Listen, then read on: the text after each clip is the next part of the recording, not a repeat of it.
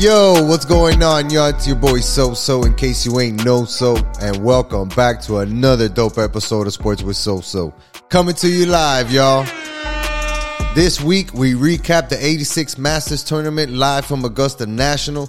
The Miami Heat go into the playoffs as the number one seed. We got the Panthers riding a seven game winning streak, and we recap an action packed UFC 273.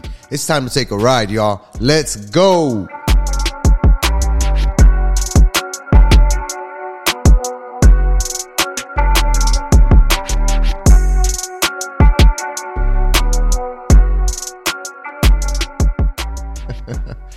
That's impressive, my friend. Thanks, man. I mean, it doesn't happen that often, Hey. so it's like hitting a grand slam. Hey, dog. yo. Hey, I was yo. just honored to be present for it. You know what I'm Hey, saying? I'm- I mean, you're here for all of it, man. The good, the bad, and the ugly. You know, so that is very true. it's nice to see you again. What's though, poppin', so? What's good, man? Oh, man. Dude, last week was an episode, dude. Yeah, we went through a lot, man. We went through a lot, and we actually were able to recap a good, good amount of actually what happened in Miami sports and stuff like that, and what's been happening with us. And Mm-hmm. you know, when you recap two weeks, you're gonna get a long episode, man. So everybody who tuned in to that one is was a real soldier, made it all the way through appreciate you sure. guys all listening, but we Yeah, back to our regular scheduled programming. Yes, sir, man. Back to uh, regular scheduled program, like you said, and uh, back to doing the things that we love, right? Doing the podcast, uh, not necessarily going to work, but finding ways to get around that by playing golf, right? And watching, obviously, sports activities from our favorite teams and our local teams. And then this weekend, we even got to see a fight in the UFC. A, a lot happened this weekend, you know. It's going to be easier to recap. And um, one of us, The modern, I want to say this, the modern day sports fan, Uh-huh. us, i.e., us, right, has so much to look forward to every single weekend. for sure. I mean, dog, like we don't like we don't have like for me, it's like you know, it used to, it used to be like football season, right? It's like, well, all right, football's over, you know, till football till August till we get it back. You know what I mean? But now, as you know, an adult, you know what I mean. I consider myself an adult from Really? day, from day to day, from time You're to an time. adult? Every now I and like again, that. you know, I pay bills and shit. Right. Um, I drive a car. I wipe my own ass. I'm an adult. Um, so, anyways, you know, it's, now it's like I'm into golf. I like UFC. You know, I dig boxing. Right. I like soccer now. You know, thanks to you. You know what I mean. So like, it's oh every weekend. Every weekend now, there's literally something you can look forward to. There's never a weekend where you're like, well, there's no sporting event. You know, for for the sports fan that's looking forward to some action, some some you know competitive, uh, high stakes action. You know what I mean? Like that. That's what you want to see. You want to see professionals at their highest level go at it week in and week out in their respective sport. You know what I mean? And we get that every single weekend, dog. So this was no exception this past weekend. Absolutely. And, you know, it was really cool because it's like you said, we're now both into a lot of different things that we weren't into necessarily in our early 20s or mid 20s. And that's part of that growing up, right? You learn to appreciate athletes of different nature, uh, different sports, the difficulties that lie within that sport. And for us, it's golf, right? Like we've both taken the challenge to try to be a golfer. Yeah. or play the game of golf, right? And it doesn't always work that way, you know. But sometimes, Joel, sometimes we can make predictions when it comes to golf, right? And one of us made a really awesome prediction Huh. about this '86 Masters tournament that went down. You mean like this prediction right here? Yeah, I, I am going to go that route. I am going to go the world number one route. I really think Scottie Ooh, Scheffler going into the Masters has Scottie a lot. know. He's he's got a lot going on for him right Yes. now. Wow, wow. your boy called it. Yeah, I mean, the impression of Scottie doesn't know was freaking spot on, dog. Of no, course it was. No, yeah, I I mean, No? I really did feel that way going into it, um, and I I felt like you know. In the end, he won. He's a world number one. He was one of the favorites to win the tournament. So it's like, all right, Joel, you just picked, you know, one of the guys that was that was um, projected to win the tournament. But again, the Masters tournament. There, this is a tournament where anybody, you know, if you're in the field, that means that you're able to compete at that level and Yep. you have a chance of winning. And we saw Scottie Scheffler play a hell of a tournament, dude. I mean, there was storylines all over this tournament, man. From Tiger's comeback, you know, his return to golf, Amazing. uh, to you know Scottie Scheffler doing what he did, Cameron Smith making a charge on Saturday Bro. and and bringing himself within a couple strokes of of of Scottie Scheffler within a couple holes on Sunday. Uh, it was a great tournament, in my opinion. Some people, you know, might have not enjoyed it this much this year. I don't know why. We just had tons of storylines, and the greatest one of them all was 25 year old Scottie Scheffler with three PGA victories already this year. Now tags on a fourth, and it's probably. I mean, it's it's going to be the biggest one of his career for, for a while. It's it's its first ter- major championship, first green the jacket. Masters. So I mean, how I- how do you come down from that? You know, how do you top that, right? And this was something that I was thinking about when we were doing our pregame for the podcast, and I was thinking to myself, like, yo, this dude is is so cool about how he approaches the game, right, and how he plays, and it really rubs off on his. You can tell that that's his normal demeanor outside the course, and that's what allows him to be such a great golfer because he really was able to stay composed and do things in the third round and in the second round that a lot of the golfers that were playing good that day weren't even able to do. He was able to beat the course and be three under for the day, four under for the day, and build that lead. There was that first day where he finished six under for the day, and everybody was like, "Whoa, how the hell is are he and Cameron Smith really dominating this course?" Who was which was playing tough the entire weekend. it's Augusta National. It was it's gonna play windy. tough. It gonna play rained. tough. Like the the, the, Yeah, the delay greens, the, the greens were were wet, and then they got really dry, and then they got really fast, and they weren't sticking as much. Mm-hmm, like so much was changing on the course, and we saw Cameron Smith for the most part, you know, and we definitely saw Scottie do the dominating. Uh, aspect of the golf game, which is really hard to do on a course like Augusta when it was playing like that, man. No, absolutely, dude. And to add to your point, you know, he he, he came out and admitted that Sunday morning, you know, he, he had cried to his wife because of the pressure. He was like, I don't know if I'm ready for this moment. Like he understood the moment that he was in. You know what I mean? To be 25 years old, self aware enough like that, that like, holy shit, this is this is the biggest moment of my life right now, and and how am I supposed to handle this? I've never been here yet. And he starts off kind of shaky. You know what I mean? He has to get up and down for par on the first couple holes, and he does. You know, because he is the number one player in the world, so he's able to do that. It And then, makes it dude, look so easy too, on bro. hole number three, hole number three, he's short of the green, right?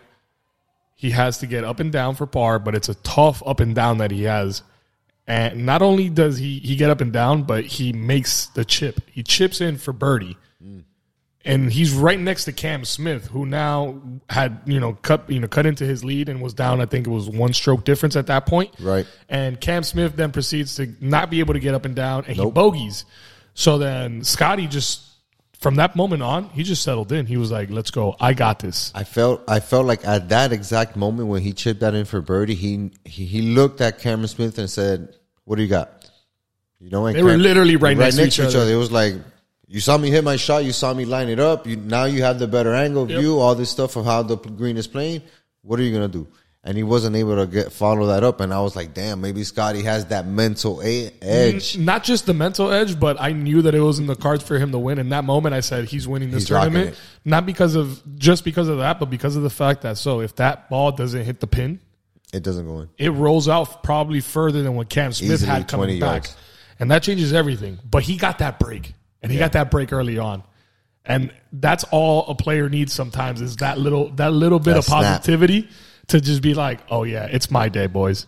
And that's what he did. And then, you know, sadly, Cam Smith ended up falling apart on the 12th, the treacherous 12th. Saw that. We've seen time and again people fall apart on that hole, on that part. It's a par three. It's- it's one of a- the simplest holes in golf, but man, You got to hit a good shot. Not a good shot, a really smart played shot. You know, you can't just go out there and be too aggressive on the course. And that's something that we saw a lot of guys try to do and failed. Yeah. Jordan tried. Dustin tried.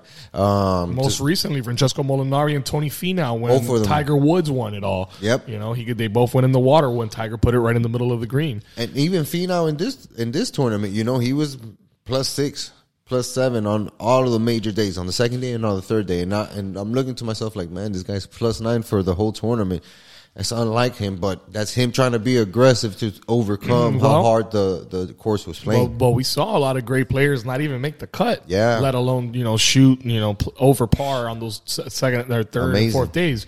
Uh, Brooks Koepka didn't make the cut. didn't make it. My pick, Um, Homa pick, didn't Max, make it. Max Homa didn't make it out in the end. Nope. Wow. Jordan Smith. Jordan Spieth did not make Did the not make cut. it. Uh, I think uh, Xander Schauffele didn't make the cut. Uh, dude, so many guys didn't make the cut. Meanwhile, Tiger did. the big cat, Let's go, my, Tiger. my dark horse, my eighty to one man. He had a great first round. That was I saw all of Big he had a Cat's great action. tournament period. I think everybody was tuning in, looking because they, they they were realizing what this is. This is like.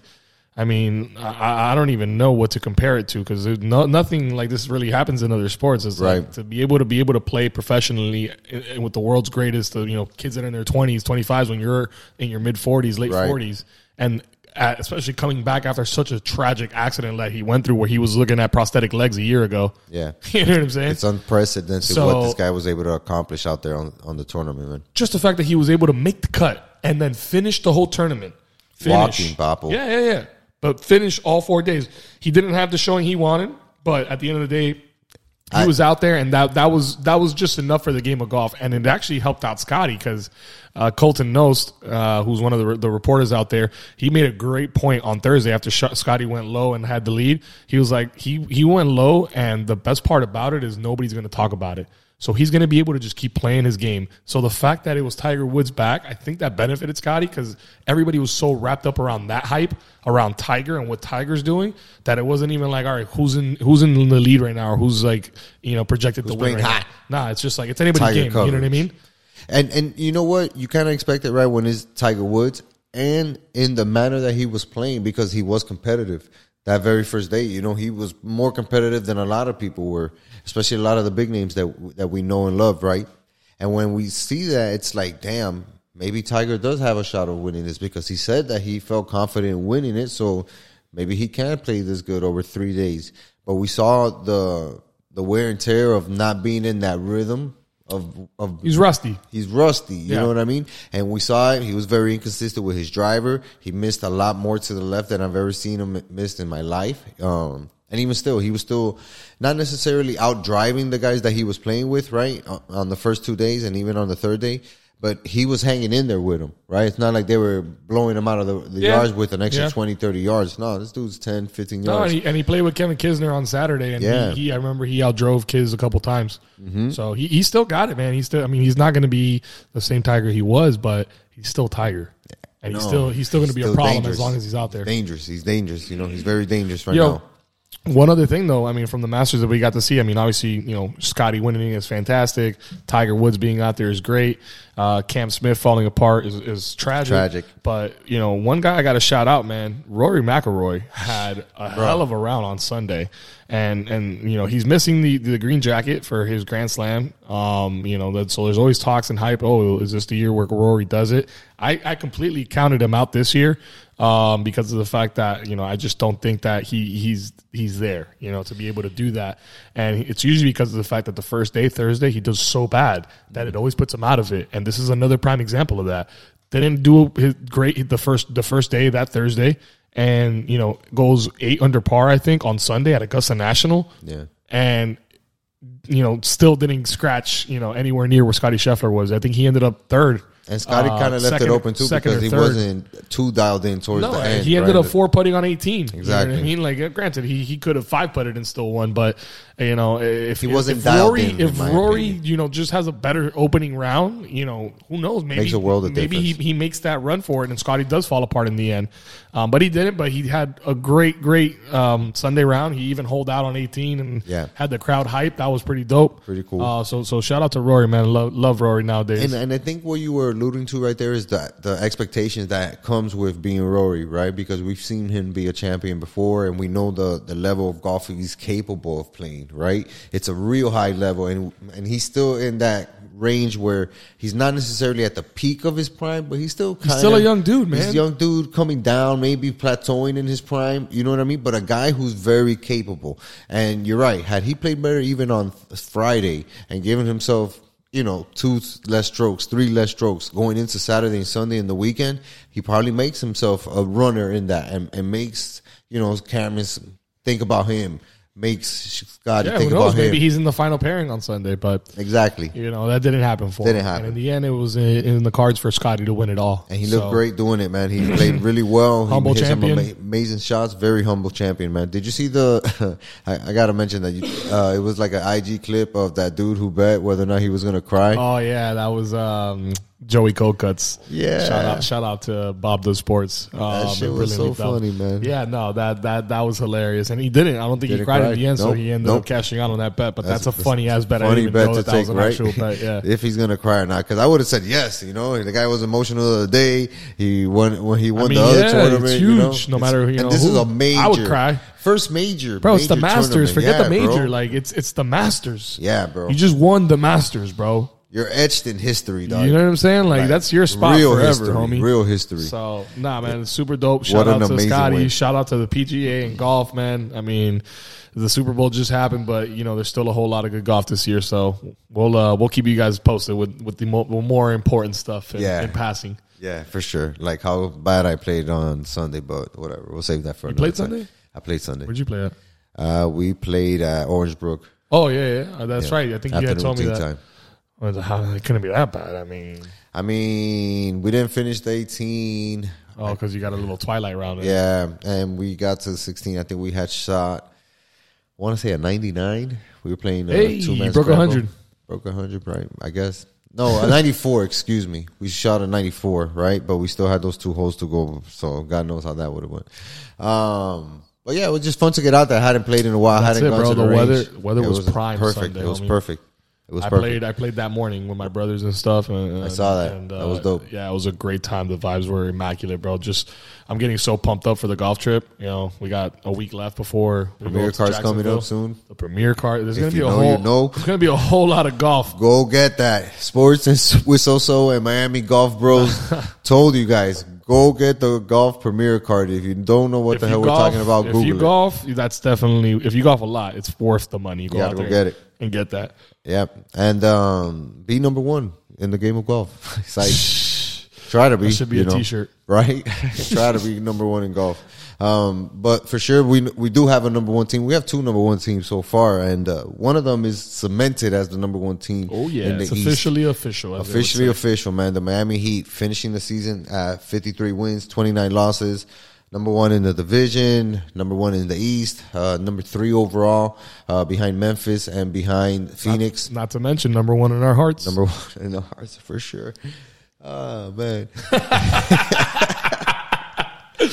yeah, oh, they're number one in our hearts. Yes, sir. Joel. They're number one in our Say hearts. it with man. the chest. But it's a, it's an important season for the Heat, right? Because you and I, and on this show, we had huge expectations, right? And I'm sure our listeners also had huge expectations for the Heat, right? We had made the finals two years ago. We bombed last season. It was like, there's no way that our team is somewhere in between there, right? Like a middle of the pack team. We know this team is really good. We know this team can't be better than what it is.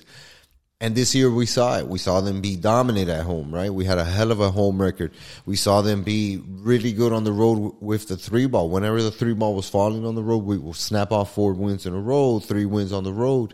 And that's really key to not only obviously positioning yourself for the playoffs, right? But really making the difference in getting the home court advantage. And the Heat showed that. There was that slight crack where Milwaukee was playing bad for like a month where Brooklyn was playing bad for like two, three months. Um, Philadelphia couldn't get it together. All these teams around the East couldn't get it together. And the only team that was consistent, steady as she goes, every game, win or loss, was the Miami Heat. And that's a credit to Erik Spoelstra, right? And his staff. The the level of excellence that he demands from the team and that the team is able to play because this team is really good both at home and on the road.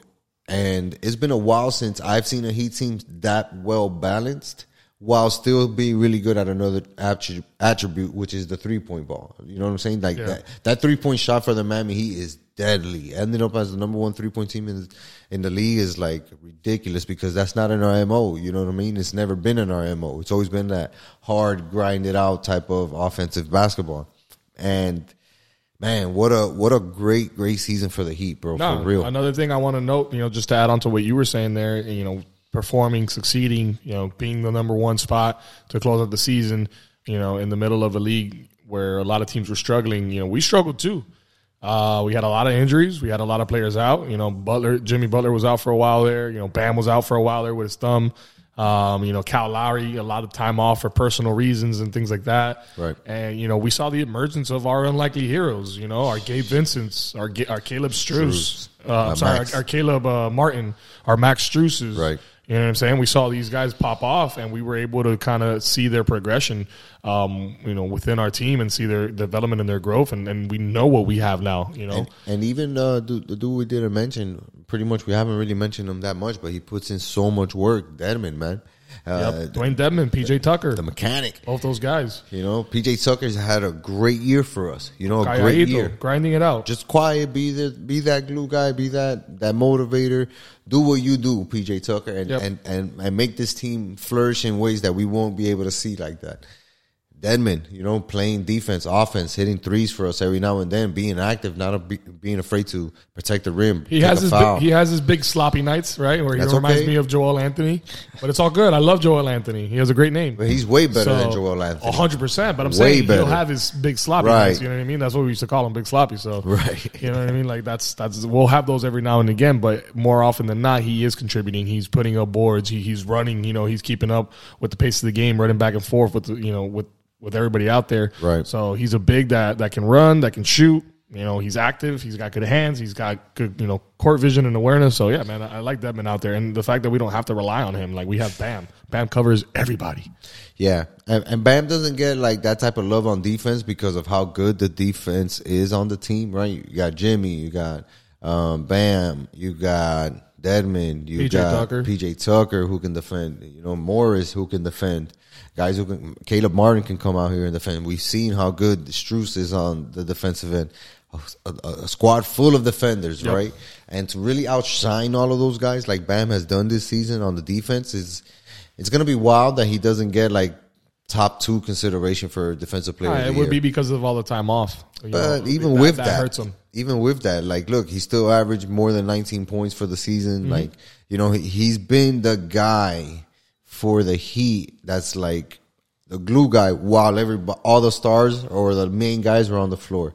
It doesn't operate as well when Bam isn't the guy who can piece all that together, who can do the bringing down of the ball, set the pick, hit the roll, take the jump shot, cut to the basket, take a three. Like again, be so versatile in that offense where things can happen so much better when he's on the court. When he's off and we have to go through Jimmy, it, it feels kind of forced. Sometimes when we go through, have to go through Herro, we know that we're going to get something creative, sometimes erratic, sometimes really dope, but he's a creative type of player. Um, lately, we've seen the, the dominance of Kyle Lowry starting to emerge and it's been critical to how the offense plays. And again, with him being there, it that makes it easier. But when Bam is there at the center of it, the whole team just operates much more fluid. Uh, it's gonna be great to see how this team heads into the postseason, right? Because I've I've said it here. I'm not I'm not scared of facing anybody in the East. We've played these teams when it's mattered. We've played these teams both at home and away, and we've always felt confident. And the fact that we ended up as the number one position in the East should speak very loudly of how good this team is, right? It's not like we just got lucky, hit a 10 game winning streak, and everybody else went on a six, seven game losing streak. Nah. That's not what Abs- happened. Absolutely not. If you've been watching NBA basketball, you know that is definitely not the case. you know that is definitely not the case. Hell no. And You can argue that about the Celtics, Right. Got hot late now in the year, right? You can argue that about the Nets, maybe, Right. Right. You can argue that about the the, the Sixers, correct. right? But you can't say that about the Heat because the Heat have been the only team that have been this consistent all year through everything that we've been through. literally through everything. Even when there was that little stoppage in December, and then we had like that week off, and how was he going to respond? Um, even a couple of weeks ago with the whole fighting with Jimmy and Yep. Spo on the court, and you know all that jazz. There's been so much. Markieff missing games, the fight in Denver, uh, Kyle Lowry missing so many games, Bam getting injured, Herro being like the main focus uh, of the of the game. You know, for the Heat. The emergence of so many other uh, superstars or unlikely heroes, like we talked about Yep. a lot of a lot a lot happening around the team. Meanwhile, the guy driving the ship, Coach Spo, is like steady as she goes, boys. We got this, and everything else will happen. We got this. Let's move in this direction. And he's done such an amazing job, bro, of of putting this team in positions to really be themselves, right? Because if you watch a Heat game, you see what they're about. They're about hardcore defense, limiting the the, the possessions that the other teams has, and knocking down threes. We saw that against Charlotte. We ended up putting a, a franchise high 144 points on the Charlotte team. Granted, it wasn't a defensive show, right? And- we gave up and- 115 points to Charlotte. No, and the only highlight that came about it was LaMelo Ball doing a little whoopsie daisy move to a shot that was ultimately airballed. Correct. And and that kid is nice. I'm not Great, to great, front. great highlight. nice. But that that was the highlight of the game. Was that they Right. lost? He didn't make the bucket on that possession. No. that was the highlight of that game. yeah. And and and look, you You know, no love, dog. No love. And the Heat, again, showcasing what they're good at. 54% from the three pointer from that game, right? Uh, 57% from the, from the field goal, uh, 41 rebound, limiting their turnovers to 15, right? Tyler Herro having a 20, 35 point game, really feeling himself 11 of 18, 7 of 7 from the free throw stripe. Yep. A huge offensive game just to show you guys like, if we have to get into that battle where it's you score, we score, we're gonna be able to score and stop you from scoring way more often than where you're gonna be able to do that to us. Exactly. Especially when our guys are hitting because Jimmy was hitting, Herro was hitting, uh, Duncan was hitting threes. Like everybody hit a three, even to hit like the 140s. We were just shooting up threes because they were so open and they were all going down. Huge home win. And and for a dress rehearsal, right, quote unquote, for the playoffs against a team that we may face in the first round, right, or second round, whatever. You look at them and you're like, that's that's light work. That's real light work. Yeah. you know, that's a team that we would look at in a seven game series and be like, all right, I'm not really worried about that. And then even the next game where we take on Atlanta, which is a real threat. They had they played us tough. La- they didn't play us tough, but they went on a hell of a run in the playoffs last year. Right, really upsetting teams left and right. We go into a game and we end up beating them 113 to 109 uh, behind a big game from Bam, right, with 24 points. And what what encouraged me about this game is that there wasn't a letdown. Usually, we see these teams that know they're heading into the postseason, know that they're getting a number one spot or whatever. They kind of like throttle it back a little bit and say, "Well, let's not go so hard tonight." There's no way that ha- happens with a Miami Heat team. This team was was focused and had a goal in mind. We got to try to get to the most amount of wins that we can this season because it's all about that number one seed. And they knew that they had to to play for something, and that was it. So they didn't take it lightly against the Hawks, and the Hawks really put in a great game because Yeah, because close game. We were up in the third quarter and we were really dominating these guys, right? We had scored 35 points in that quarter. We were we're going into the fourth, and it's like, all right, you know, we're we're definitely dominating here. We're we're moving in a direction where we can kind of close this one out, maybe put in the reserves. Atlanta has no quit, and they really came back on that game and and found a way to make it competitive for the Heat.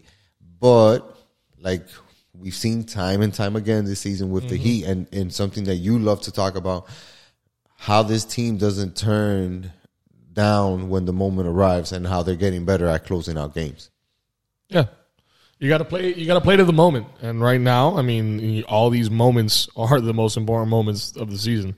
So every game it, it it counts, man. Every single game counts. And you know, even in the last game, the uh, you know the Orlando game, we we go on the road right to close out the season, and we play Orlando, and we lose one twenty five to one eleven. Right. But a lot of interesting takeaways from that game.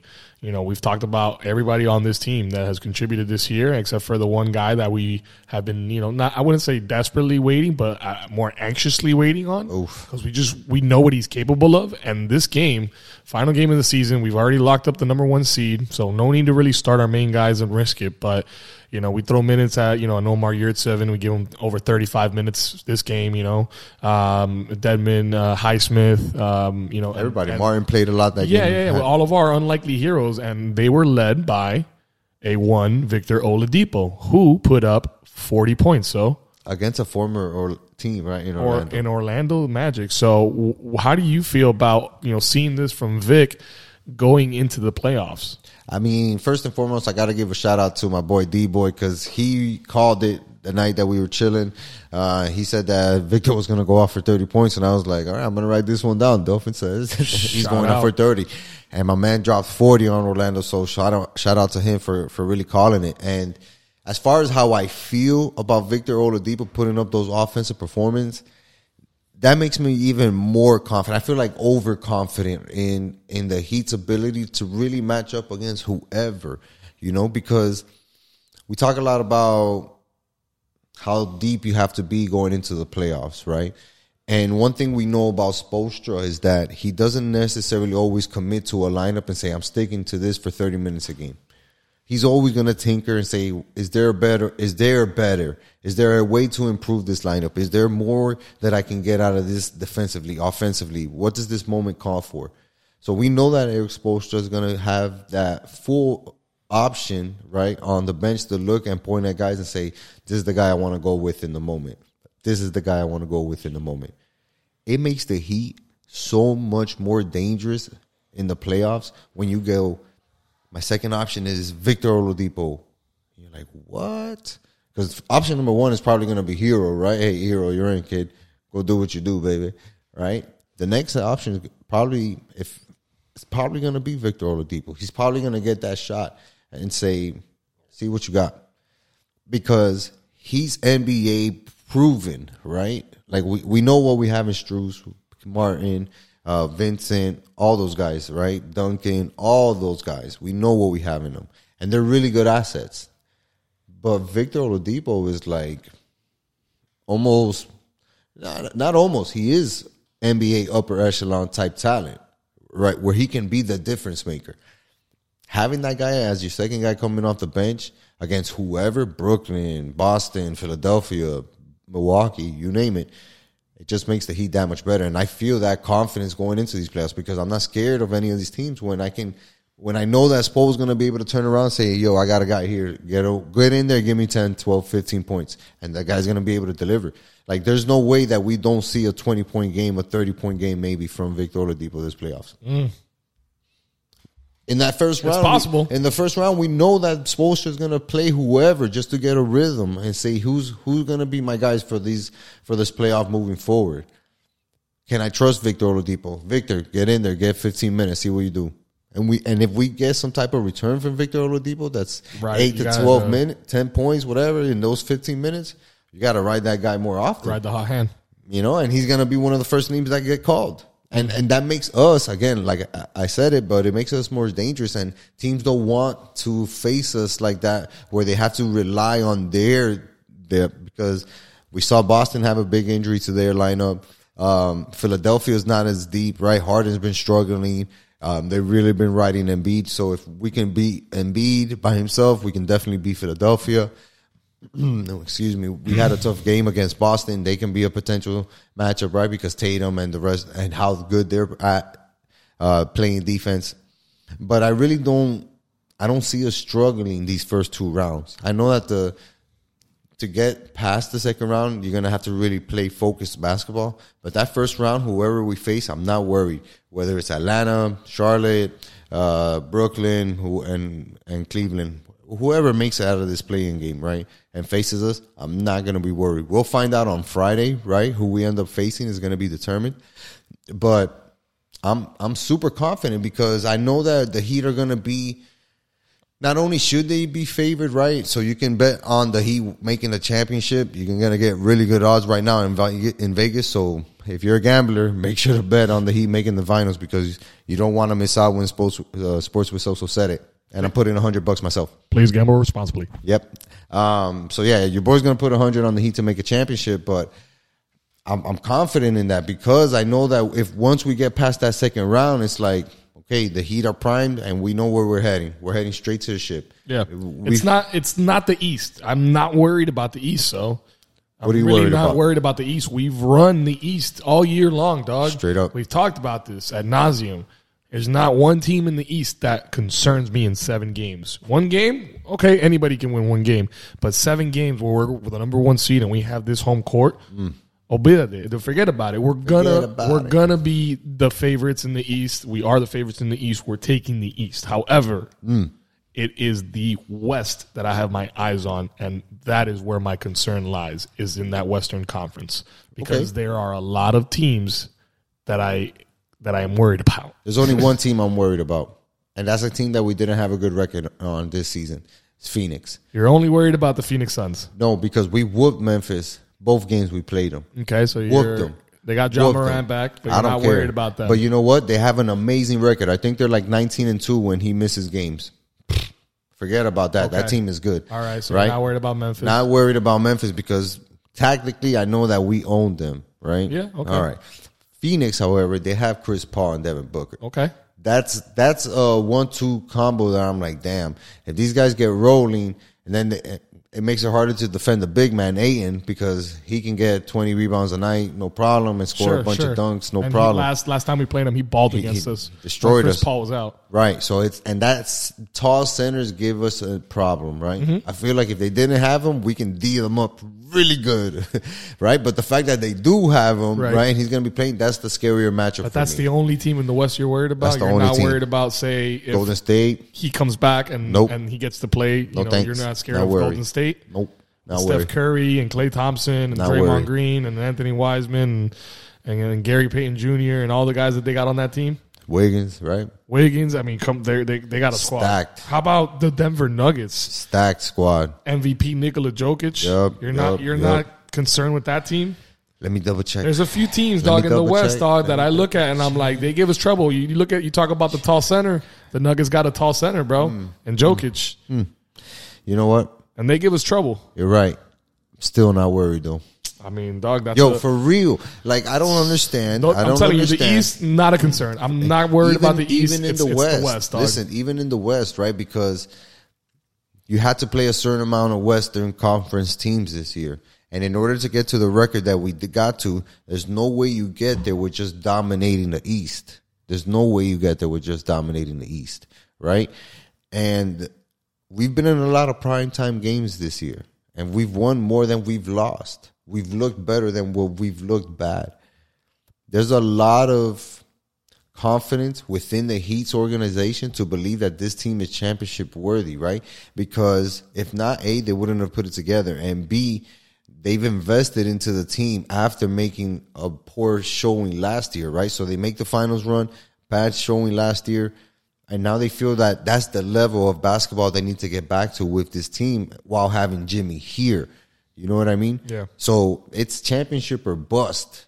And this is a great year to make that championship run because we see the cracks in the other team's armors mm-hmm. while our defense, our armor is very much intact. Very much intact. So teams are gonna come have to come have to play us. You're gonna have to come down here and play your best game at least two times in Miami. You're gonna have to play your best game at least two times here in Miami. It's gonna be really hard for teams to pull that off against us, man. No, and I just I was curious, so I pulled it up uh, just now. Our record against the Western Conference this season was 18 and 12. Let's go, Pablo. Let's go, Pablo. That's you know That's- obviously that's more than winning, respectable. Winning, yeah, winning record. You know, you, you can't you can't complain. More than respectable. You know what I mean? That's why I'm very confident. I don't understand why he he fans are more confident. I get the apprehension of being like, yeah, you know, other teams have stars, and that's cool. And stars can win you a game, right? Because we're probably we've seen it with Brooklyn, where KD just goes off and and pretty much drags the rest of his sorry ass team across the finish line, and sometimes more often than not, they come up short. And it's not because of him. He's nasty. He's gonna put up fifty points, sixty points. He's gonna do his thing but he needs the rest of the team to do their thing. And they're not as consistent as the rest of the guys who do their thing on our teams. You feel me? Yeah, no doubt. There's there's no way that you can compare that. Our guys are way more consistent than anybody else's team. Yeah. Yeah, your stars are gonna be stars, especially in the playoffs. Jimmy's gonna do his thing, Tatum's gonna do his thing, and B's gonna do his thing, right? KD's gonna do his Kyrie's gonna do his thing. They're all gonna do their thing. It's everybody else who makes a difference in the game. And I'm way more confident in our guys. I'm way more confident in Herro. I'm way more confident in, in a Strus and a Victor Oladipo, right? And throwing at Caleb Martin at somebody and say, hey, stop him from scoring for 15 minutes. I'm confident in that. As a Heat fan, people should be confident in confident in this team because we've seen it, dog. Yes, we sir. we straight up seen it, and the playoff run is going to start on Saturday. Whenever the hell we find out who we're facing, um, to be determined, right? Eh, but again, we don't. It doesn't matter. Doesn't Throw- matter. Throw Sunday, anybody from this conference in front of us. Yeah, we're gonna mop seven up. games. We, we we're gonna take them down. Nah, we're gonna mop them up. It's gonna be an easy, easy mob, a gentleman sweep, and we'll tell Yeah, them good so night. Expect us in the finals. Who we play in the finals? That's the question. That's the question. And expect the Nets to lose in this playoff tournament. I'm in not- this I'm not- tournament, I'm not in this counting on play-in. that. I'm not Hey, counting man, on that. I'm telling you, bro. Sports with Soso said it first. Nets Yeah. losing the play-in. Um, We'll see. We'll see. We'll see. You know, something that's been exciting to see is the, the other number one team here in South Florida, Mm. and that's the Florida Panthers. Time to Seven, hunt. seven, Seven straight wins. bro. seven. That's not yo win streak. in any sport. A seven game win streak is nasty, nasty, nasty. I mean- and the Panthers make it look like Just so for easy. perspective, the Heat this year, our mm. longest win streaks were five games, right? Correct. We never were able Never to get got over that six. hurdle. Never got to six. Panthers are on seven right now, homie. And the way that and like these aren't just like you know you know regular walk of the park games. These are gritty games, dog. Comeback. We had another comeback win recently. bro. Badass, yo. Cardiac cats. This is this exactly. That's exactly. that's exactly right, dog. That's exactly. you know, right. it's it's wild because man, we talk about it so much and, and we say it to the audience as much as we can. You know, like it's it's worth tuning into this game if you catch it in the third period and we're down a goal. It's worth it because you're probably going to see a good comeback. You're probably going to see the Panthers really make some exciting plays to score goals and win the game. And we say that because we know you're probably used to turning on the TV and seeing the Marlins down three or four runs or the Dolphins down two or three possessions and being like, Well, that's over. maybe next week. Yeah. But not with the Panthers. If No you way, see man. that, like that's when you you should lick your chops and be like, "Oh boy, this is going to turn into a, a game all of a sudden." And more often than not, it does. So It really does. It And does. It really does. And look, uh, backs against the wall. Put your money on the Cats. Always. And and the the overtime game that we saw was against the Maple Leafs, right? We ended up winning that game seven to six in overtime. And and I had mentioned that game specifically in the games that they were about to play because that was a revenge game. They had lost to Toronto to kind of you know, break that winning streak that they had. They had a three game winning streak heading into the game in Toronto back on March 27th. They ended up losing that game 5-2, kind of get embarrassed. And that's when the, the Panthers were like, yo, there's no way we're, we're going to lose two in a row. And they snapped and started another winning streak, right? Get to Toronto again, play them and say, you know what? We're down in this game. There's no way we're losing to these guys again. Let's come back. Let's make a move. Let's make it happen. And the Panthers did it, man. Barkov is a beast. Uh, we see Big Bob is back making big saves. Spencer Knight. Um, it's just, it's wild. It's wild how this team is was built together. How they keep adding to it, right? And excuse me, and ultimately how this team is able to just perform on the night. And you know, you go, you make two goals in the third period to to put to force the overtime, and then you make that first overtime goal, end it, and it's it's it's amazing, right? It's amazing to see the Panthers come back consistently against big time opponents, playoff type opponents, Yep. and and do it night in night out in, in Sunrise, man. Bro, uh, 10 games left. I just want the playoffs already.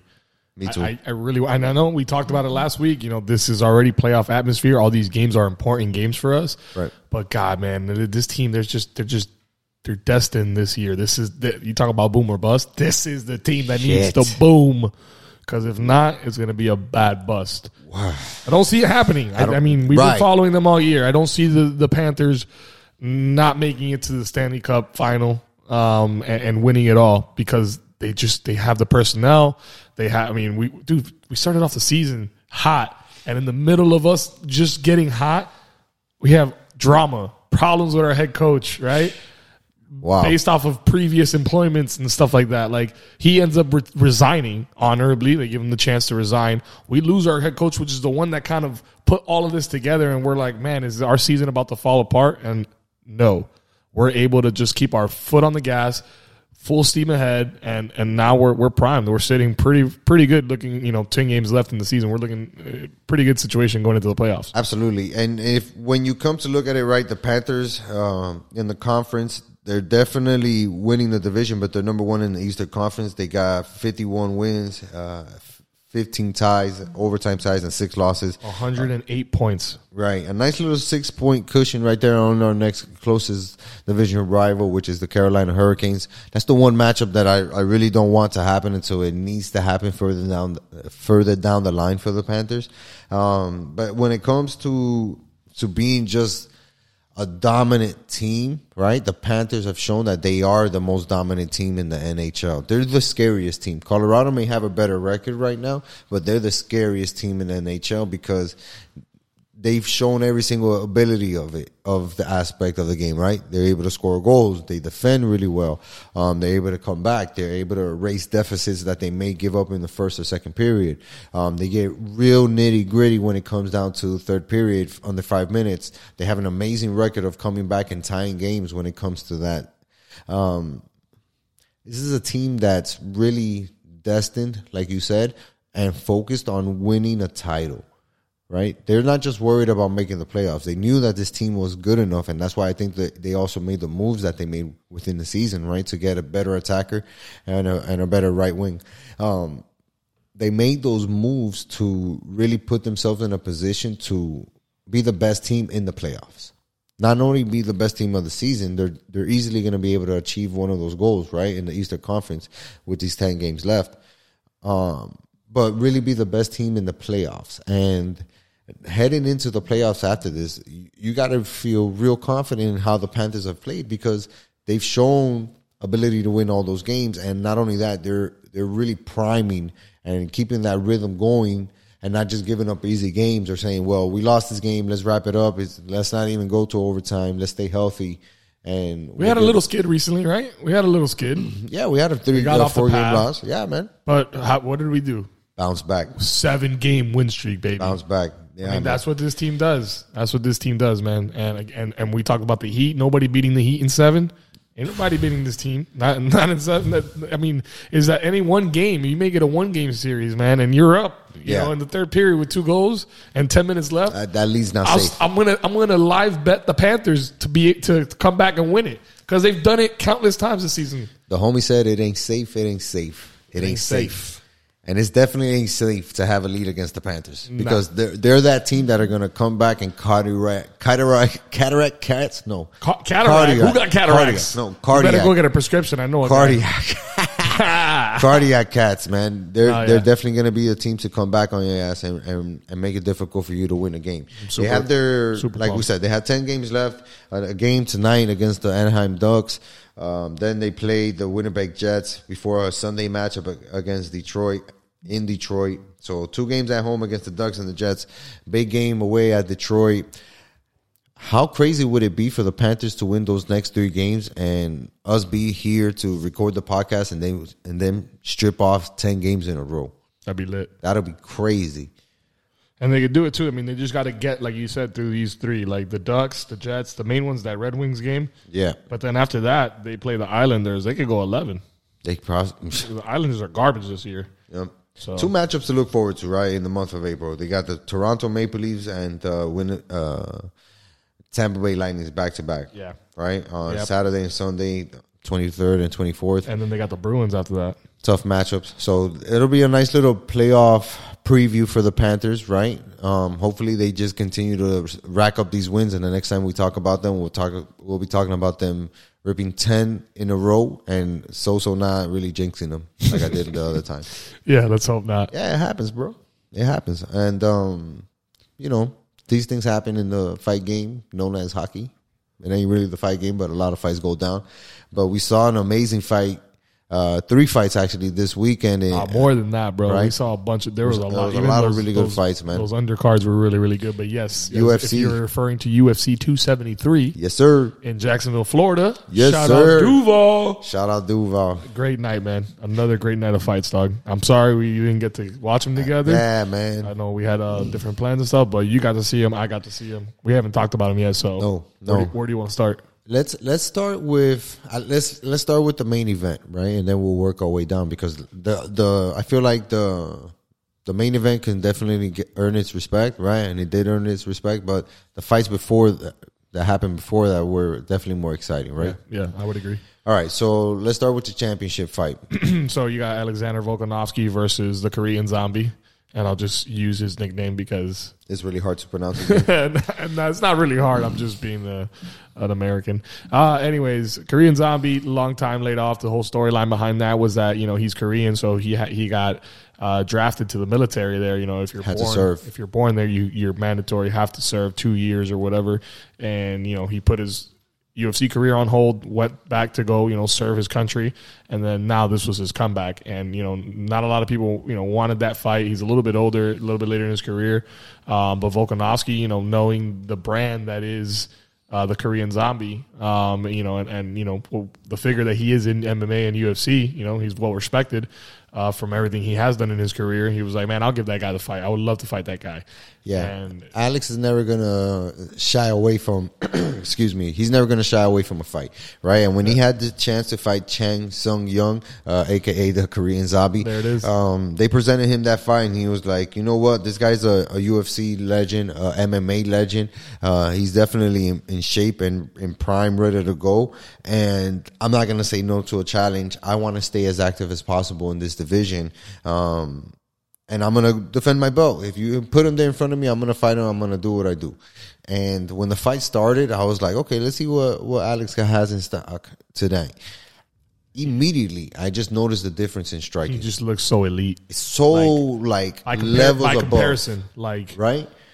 Go ahead. No, no, no. By comparison, he just looks so elite next to you know the Korean Zombie. I mean, he this guy looked like a guy that took years off. You know what I mean? That like had had a, still had a, a strong chin mm-hmm. because he took a beating and he never gave up. But at the end of the day, like there was, it was just night and day difference in the striking. We've seen a lot of good strikers before in featherweight, right? Guys who are shifty, right? But they're usually the smaller guys, right? They're they're usually not the big, powerful punchers that Alex is. Uh, Volkanovski looks like a guy who doesn't belong in that featherweight division because he just looks like he could add on another five, ten pounds easily and still be a heavy hitter and be a guy who can move around really, really well he just looks so levels above the Korean Zombie, you know, when it came to striking, and and that, that's ultimately what had the edge because he was able to just keep this distance, really pound him whenever he got close, punish him, um, take him down. And Zombie really had no answers for everything that Alex was throwing at him, and he ended up getting the TKO. the you know? fight got called early. You know, Smart, smart decision. No, they needed. And he said Should've it too. He was like, "Hey, man, I really wish they would have called it earlier. I really didn't want to keep doing. You know, I felt like I was just doing way too much damage to him. But I thought it was over in the third, to be honest. yeah, it should have been. It should have been, man. But you know, it is what it is. Uh, good fight in the end for Volkanovski. Right. Um, you Retains know, his belt. yeah, retains his belt. He put an ass whooping on somebody that you know was a good opponent. In the end, not a great opponent, but it, it was what it was. It was a good good end of the night. Correct. But there were some other fights that night that were a little bit better, a little bit more entertaining. this next fight was pretty entertaining as well, right? And it was an interesting rematch fight, right? Because uh, both of these guys had belts. Um, both of these guys felt like the fight ended controversially. Like, um, and we're talking about Alge- Aljamain Sterling. Aljamain. I always struggle with his first name. Aljamain Sterling versus Peter Yan. Peter Yan. Yeah. And for Yan, you know, he was kind of upset because he landed that illegal knee that ultimately cost him the fight against Sterling the first time they fought for the belt. And Sterling himself wasn't like really happy with how he won. I mean, nobody would be happy Right. to win like that. But ultimately, he did win, and he had the belt. But what he didn't like is Yan's defense of like his illegal knee, not really owing up to it to say, "Yeah, I hit him with an illegal knee. It's kind of my fault. The fight was over." Um, he was more on the edge of like, He "Yo, was he was uh this guy's weak." He was acting. He was like dra- he was being dramatic about it. You know, he was making it seem worse than what it was. It's like, dude, that shouldn't be your Mm. argument. Own up to what you did. Be like, hey, man, I, it was a boneheaded you know mistake. I've never done that in my career, and I want a chance to you know to, to fight again. Right. You know what I mean? They take it that approach, but he didn't, and he you know there was bad blood going into the fight. Correct. It's good for us. better for us because ultimately the the fight ended up in uh, a really good fight where it went all five rounds right and we got uh, uh, a winner by split decision. Usually people don't like split decisions, but I felt like the, it was very fair. Um, Sterling really controlled the the most aspect of the fights, and when it came to landing body blows and kicking uh, Yan's midsection and stuff like that, he really dominated that area and slowed him down and that I felt like made the difference in Sterling's ability to execute his game plan more in that fight. You know what I mean? Yeah. Did you think that Sterling won then in the end? I really did. Yeah. I really did. I felt like he did the more busy of the work, the better of the work, right? And ultimately ended some of the better and bigger shots. Fights like that is where I f- feel strongly that there should be extra innings. That extra one minute, two minutes, Dog, you know what? Hey, bro, sorry we didn't get. too tight. you guys still got gas in the tank? Yeah. All right, let's get one more round. Especially Or that just it, one more. You know what I mean? Like we got we got to fit. We got to settle this. yeah, like uh, it was it was really close for me. Like I know Aljo still he, he he controlled the ground. He once he got his back, which was crazy, Crazy. to see Yan give up his back multiple times in a fight, let alone once. And it was just it was it was odd because you know he had all that control, but at the end of the day, the last couple rounds, Yan came back. So it's like recency bias, you know, or like I was like at the end of the fight, I was like, nah, Yan was starting to come out, come back here. You can't just give the fight to, to Sterling, but he was a champion. Correct. Te- technically, Technically, right? And that's the weird thing that I wanted to point out when you mentioned it. Both of them were were champs, right? So it would have been nice to say or if they had the ability, right? We should say if they had the ability to say, you know what, this fight's too close. Both of you guys are champions. There's two belts on the line here, or one real belt on the line here. We're gonna give you guys an extra two minutes. Finish your finish them, fin- like winner of the fight. You know, and you make and you put that pressure on them, or you you make the incentive be for the fighter to attempt to finish the fight, right? Not necessarily survive it. Where you put the guys in the middle and you say, well, one of you guys got to finish the fight and swing for the fences. You know, whether it's the home run, the submission, whatever, swing for the fences. yeah. It would have been dope, but I really felt like Sterling did again more of the work, right, and more of the steady work. Um, it's not easy to dominate a guy who's so offensively gifted like Yan is, like Peter Yan is, and Yan definitely executed his game plan as well, right? He was able to land some big blows Yeah. and, and really start to come back in the end of the fight, like you said, but. Sometimes you win the last two rounds, but you really lost three rounds. Yeah, And exactly. I, and I feel like that's what happened in that fight, you know, where Sterling won those first three rounds decisively, where you can say, yeah, he won them. He didn't look as dangerous as he could have been, but you got to take into account the guy he's fighting too, right? It's a champion. It's Peter Yan. He's, he's no slouch either, you know. So Do they run it back? they should. They really should. You I know, think so. I, I really feel like they should. What is this? Is two uh, two seventy three? Probably make it like 280, 276, something like that, right? And and really give these guys time to prepare again and make it a because here's the thing, right? Who's starting going to fight next? Is that person a legitimate threat to the belt? Does that kill the pay per view vibes that it could possibly make with the trilogy of the fight? Usually, the trilogy is going to make the most money, right? Because people want to see what happens in the outcome, whether it's um, the Sterling winning outright, Peter winning outright, something happening to determine the end of the fight. And once it gets to that point, I think people will feel more settled, right, as to who won the ultimately uh, the matchup between Peter Young and Sterling, right? Now that you have that little rivalry going and it's, Yeah. it's starting to build up, they shouldn't do that trilogy. Yeah, man. there's cloud around them. Might as well ride that. Might as well, man. You got to right. make Well- a sell, baby. We got to wrap the show up, but we got to get to the fight of the night that night. Fight of the night, dog. And we saved it for last for that reason, man. We had the Brazilian Gilbert Burns facing the hottest fighter in the streets, bro. Chemna. Kimev. Kemev. Is that how you say it? Yeah. Chimev? Kimev? Kemev. Kemov. Something like that. Um, the dude's a beast. The dude is nasty. I mean, you probably seen clips clips of this dude already. Clips. You probably seen clips of this dude already. He's the one that you know in the middle of the fight is, is trash talking over to Dana White, who's in the crowd, saying, "Dana, I'll fight anybody you put in front of me." As he's manhandling a UFC fighter. Yeah. And not just that, you know, uh, Jesse. Shout out to Jesse, our, our UFC insider. Um, he he kind of gave me the backstory on it. So Kimev basically fought three times within like a month, Right. Because of the fact that it was during the time of COVID and the pandemic and everything, and like there was one card where a fighter backed out, and then he was like, "Hey man, you put me in there, I'll fight." And he jumped in, and then like a week or two later, another fighter got dropped out, and he was like, "I'll fight again," and he fought again, and he won again, and then that's just kind of been the storyline that he's they've just been putting him with anybody, and he's just been demolishing them. So. This he, he went up against you know what number two ranked well Gilbert Burns was number Yo, two number two. So let me let me tell you something. It's so impressive how he was able to assert his UFC career, right? Because he was one of the most available fighters during the pandemic. So while this dude, the fights were going on in Abu Dhabi, right, where it's really hard for Americans to travel, really hard for people from the UK and all these other countries, right? Right. The dude was already pr- living like 15 miles away, pretty much training over there. So it was super easy for him to say, "Yeah, I'm here. I'm available whenever you need me. You call me. I'm in the backyard, bro, doing push-ups." and this dude was like just always constantly working on his game, getting into a really strong camp, chilling with Darren Till, and and doing that work. Who's a killer in that welterweight division, right? Um, and possibly making a big comeback to make a, a, a run at Usman.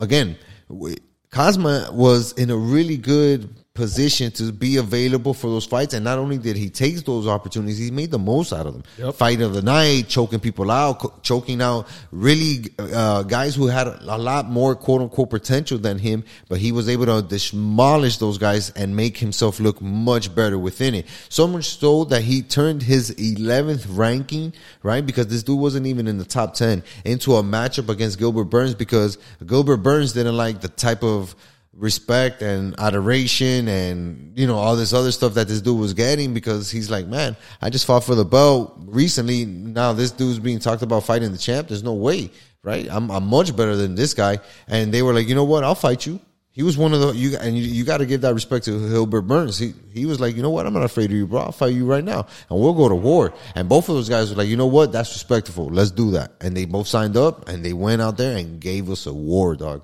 It was it was uh Chimaev's hardest battle by far. For sure. His toughest challenge. Um but dude, what a I mean, what a show, bro. What a I mean, show. you- These guys went at each other. I mean, it went the distance, right? We didn't get to see a knockout. There was moments where there was some big shots that were landed and On both and- sides. yeah, and there were some, you know, some some times where we were like, "Oh shit, this might this might end right here." But in the end, bro, these guys battled it out all three rounds. Yeah, And- both of those guys that had over 120 strikes landed. Yeah, Gilbert no, had no, no, they were 141 and, and Khamzat had 124. extremely active, man. But in the end, I mean, uh, you can tell, you can tell who who was the, the dominant force there. You know, he cut him right He with an elbow. Yep. he caught him with an elbow and cut him. Dominated him on the Um, ground. It was- Dominated him on the ground. Got him to the ground. I mean, dude, Multiple the dude, times, dude's a wrestler, bro. No, and you know, again, an elite wrestler. super impressive w- victory, super impressive run this guy's on. He's definitely looking like a real challenge to that belt. He's probably gonna get a fight with Colby, uh, Masvidal. Maybe those guys are scared to fight him, but he's definitely gonna have to fight one of those guys um, to give himself a legit shot at Usman. You know, because he's really looking at a competitor. If he made Gilbert Burns look that bad, and granted, that was his first big fight against a top level opponent. Yeah. He needs to f- continue to fight guys like that. Uh, he's definitely riding that wave, bro. He's definitely riding that wave, and the and the truth is real behind this dude, man. The truth is real behind this dude. Yeah, that's a good sign. Let's do this. Yeah. um, bro. A, a great UFC 273 card, a great podcast. Another one is in the books. An episode is in the books, and um, you know, it's just good to be back doing what we do, man. Uh, Back to the regularly scheduled program. Yes, sir, man. We got a lot of good stuff coming up for you guys too. We got Marlins home opener coming up. We got the Miami Hurricane spring game coming up. Uh, uh the Heat are going to be starting the Playoffs, baby. on Playoffs. Sunday. Hockey We'll- playoffs, basketball playoffs, football, spring training starting, Ooh-wee. plus a whole lot more. So Yes, stay sir. tuned. And you know what you got to do. You got to tell a friend Tell a friend. to tell another friend Tell one or two or three more friends. to tell them about this dope ass podcast and tell them what we got going on over here at Sports with So. So make sure you're following us on YouTube. Subscribe, like, and comment. Until next time, y'all. Peace. Peace.